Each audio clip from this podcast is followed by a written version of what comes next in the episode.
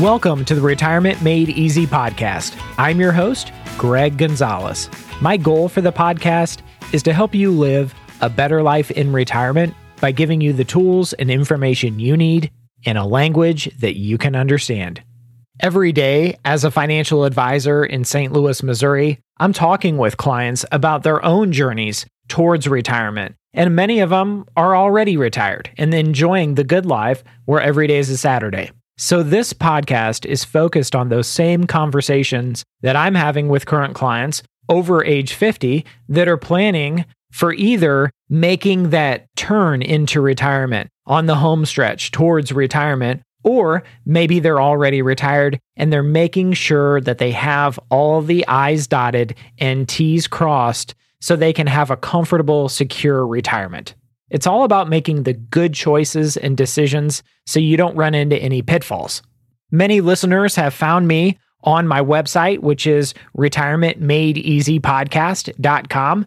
So many people have submitted their questions at the bottom of the website, and I use those same exact questions for future episode topics for this podcast, as well as conversations that I'm having with current clients about their own retirement and maybe issues they're running into.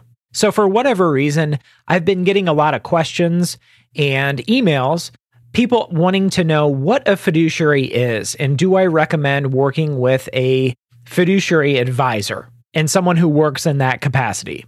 And someone also wanted to know can I give some examples of someone who works in a fiduciary capacity other than a financial advisor? So I wanted to talk about that on today's episode. And I think why it's so important is a lot of times we give people the benefit of the doubt, and maybe we even assume that someone has our best interest at heart.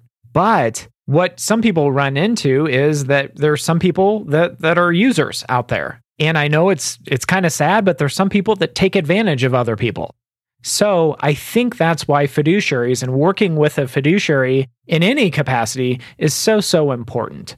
So we're going to talk about fiduciaries and all of that, why it's important to work with a fiduciary. We're also going to talk about another question that I received. How are financial advisors compensated? Give me the black and white, the straight, honest truth. And so we're going to talk about the three different ways financial advisors can be compensated so you know when you meet with your advisor, you know what to ask them and have them explain to you how are you paid? I don't mind paying costs or fees as long as I know what they are and that they're disclosed and I know I'm getting a fair deal for most people, they don't like all the hidden fees. I know I don't, especially like on my cell phone bill and all the surprises. People don't like that. They want straight, honest costs that are transparent, that they can see, that they can understand.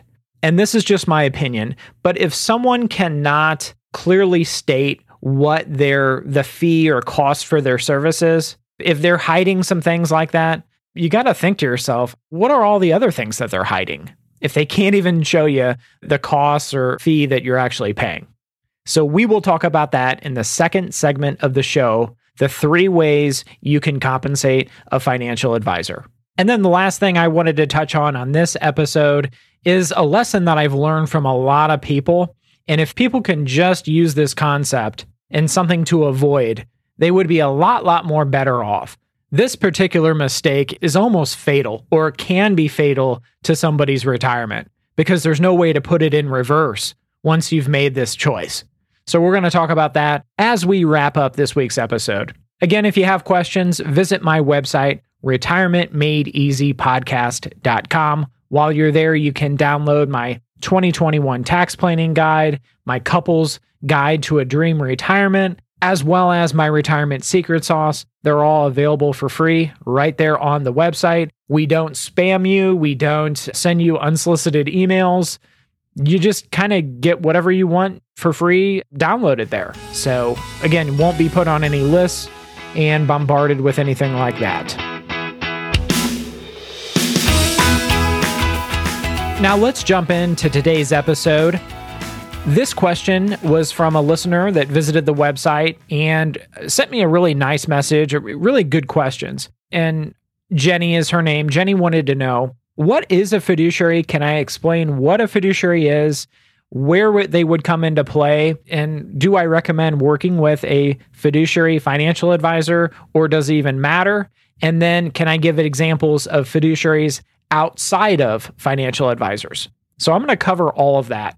So, what is a fiduciary? Well, a fiduciary, by definition, is someone or organization, something that acts on behalf of another person or multiple people, putting their best interest ahead of their own. Someone that's going to work in based on good faith and trust.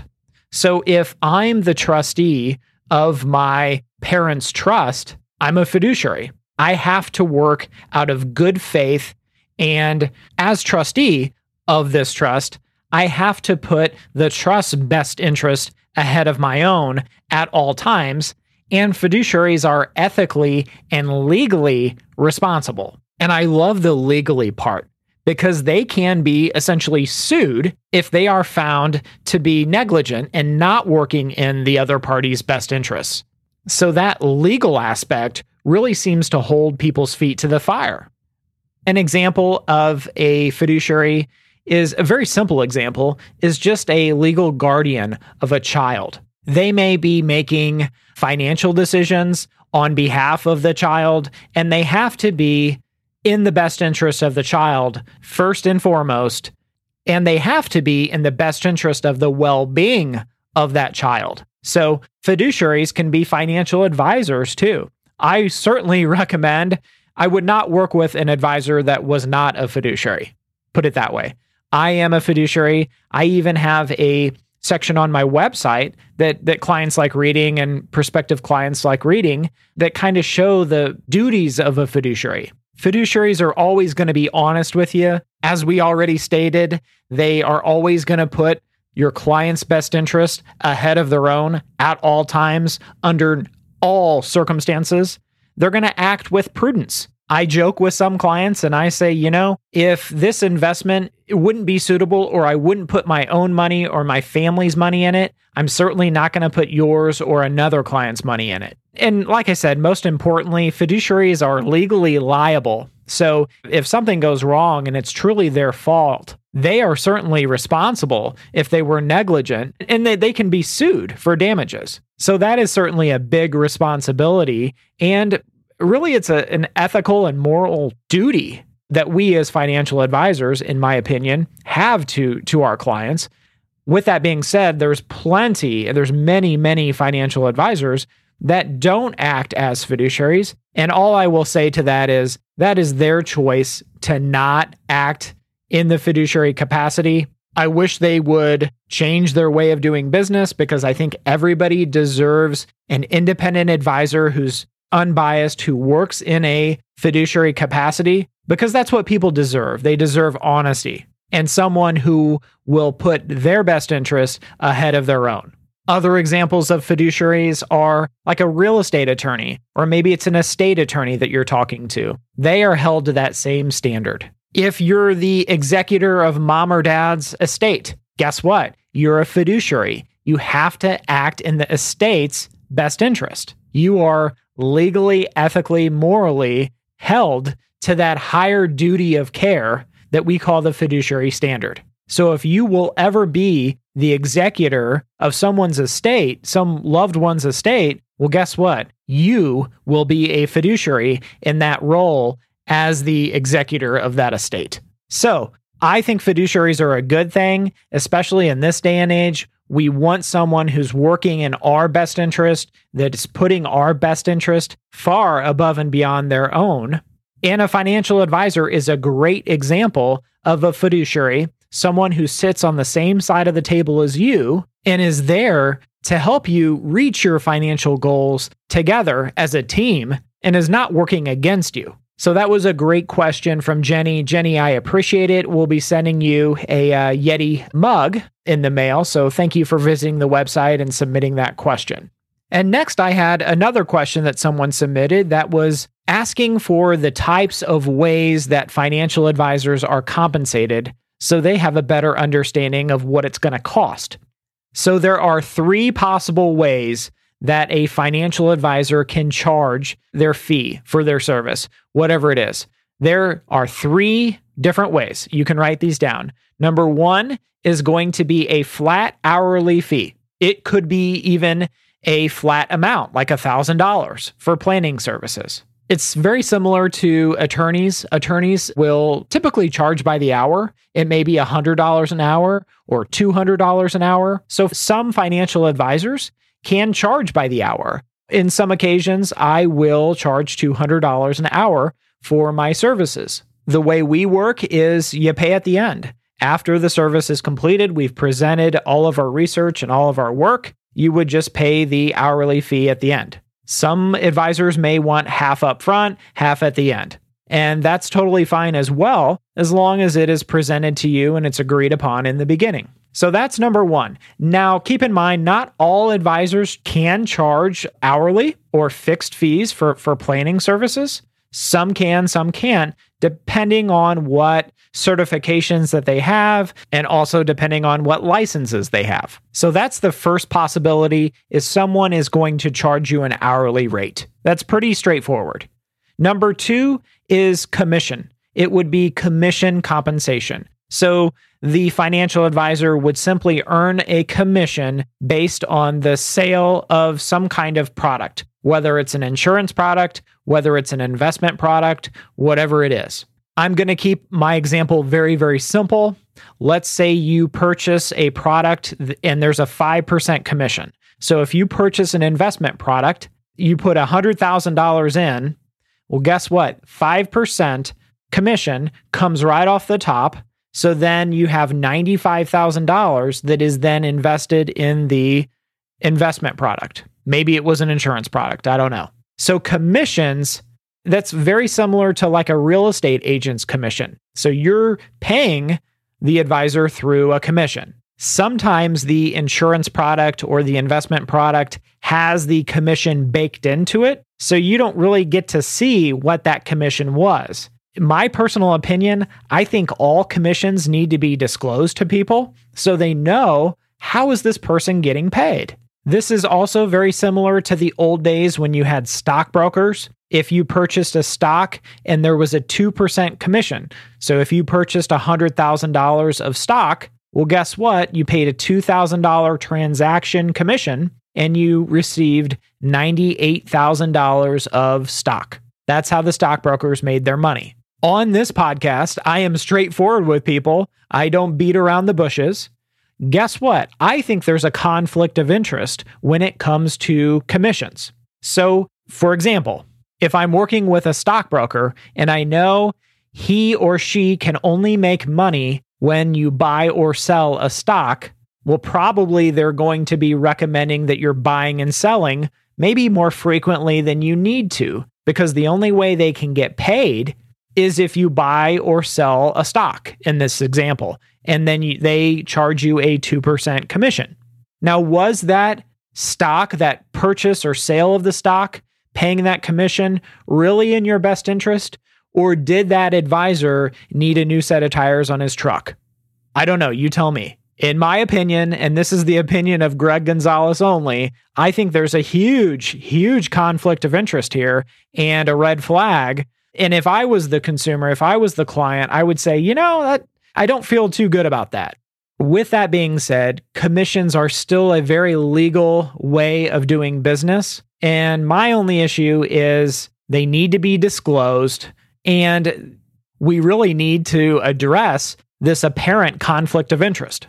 So, for myself personally, the only commissions that we receive are through term life insurance. Other than that, we are fee based.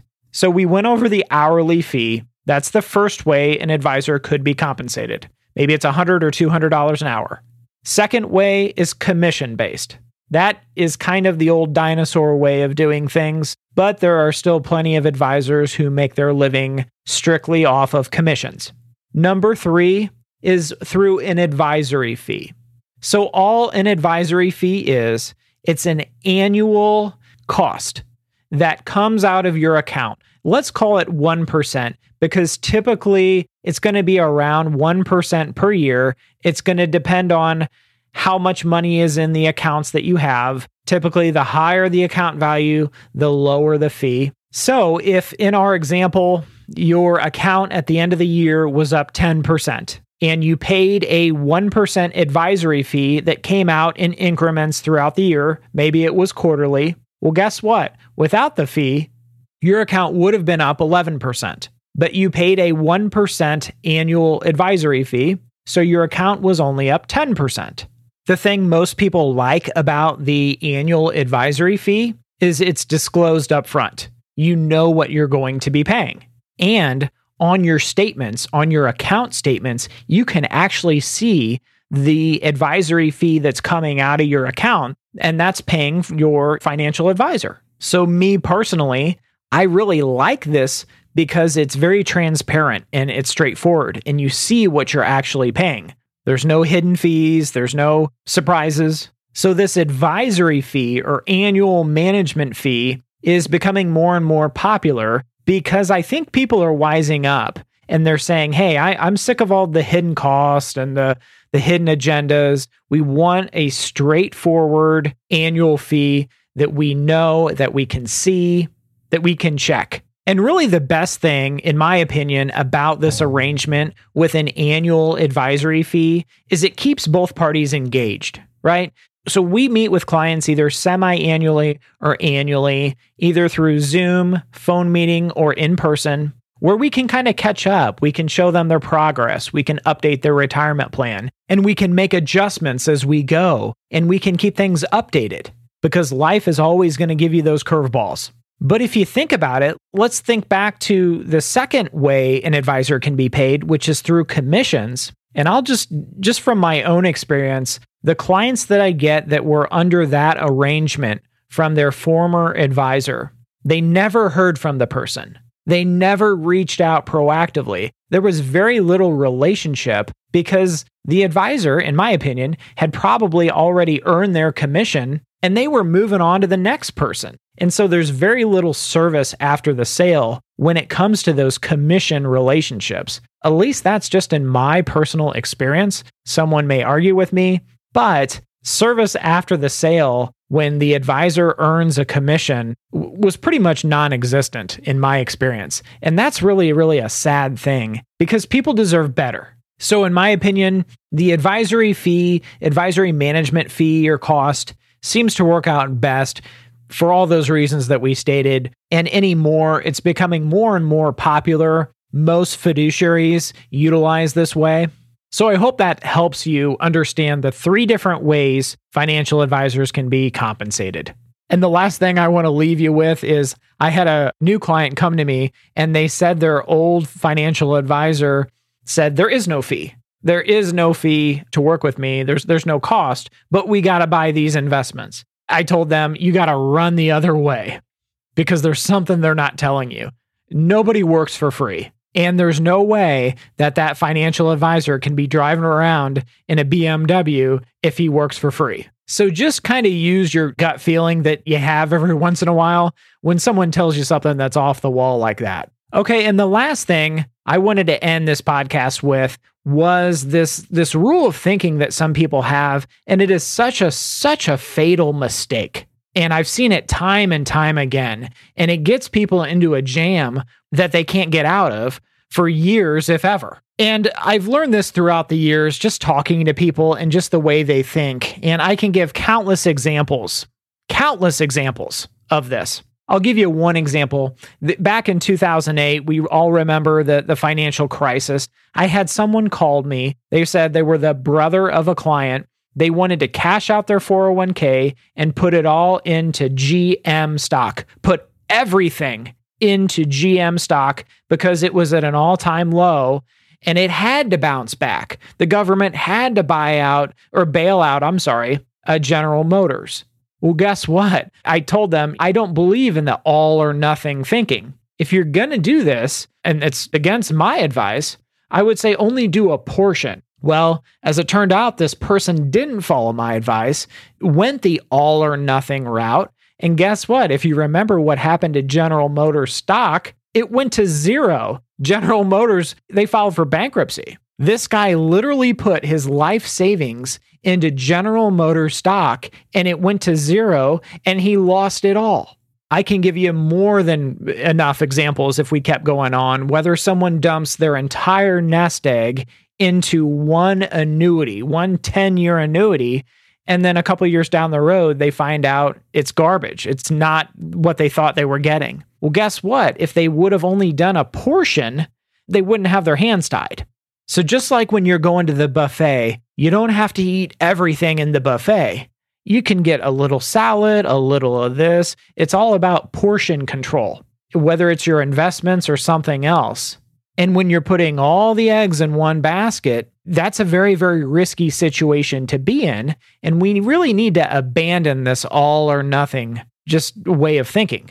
Let's say you're wanting to sell a mutual fund or stock. Well, you don't have to sell it all. You can sell a portion. Everybody always thinks, oh, if I'm going to sell the stock, I got to sell all of it. No, just sell a portion, harvest some of the gains or some of the losses. So please rethink if, if you're having that all or nothing mentality, you know, the go big or go home, just really, I think many, many people would be better off if they exercise this portion control. Maybe sell a portion or buy a portion or incorporate just a portion into some strategy. So I hope that helps. Again, portion control, it'll be very, very favorable to you over the long haul. I hope you enjoyed this episode of the Retirement Made Easy podcast. I know I did. If you have questions, look me up on my website, retirementmadeeasypodcast.com. And remember, always dream big. The opinions voiced in this material are for general information only and are not intended to provide specific advice or recommendations for any individual. To determine which investments may be appropriate for you, please consult your attorney, tax advisor, or financial advisor prior to investing. This is a hypothetical example and is not representative of any specific investment. Your results may vary. All performance referenced is historical and is no guarantee of future results. All indices mentioned are unmanaged and may not be invested into directly. The SmartVestor program is a directory of investment professionals. Neither Dave Ramsey nor SmartVestor are affiliates of St. Louis Retirement Advisors or LPL Financial. There is no guarantee that a diversified portfolio will enhance overall returns or outperform a non diversified portfolio. Diversification does not protect against market risk. All investing involves risk, including loss of principal. No strategy assures success or protects against loss. Securities and advisory services offered through LPL Financial, a registered investment advisor, member FINRA, SIPC.